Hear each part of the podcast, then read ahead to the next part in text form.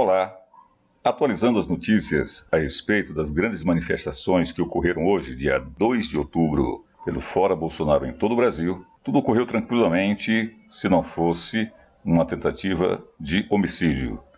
Luciano Soares, candidato a vereador pelo PSC em 2012, atropelou propositadamente uma advogada que acompanhava o ato fora Bolsonaro.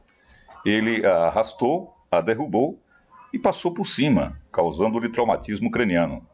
Também sacou uma arma e ameaçou de morte as pessoas que queriam socorrê-la. Informações para o Canalizando Brasil, Carlinhos Medeiros.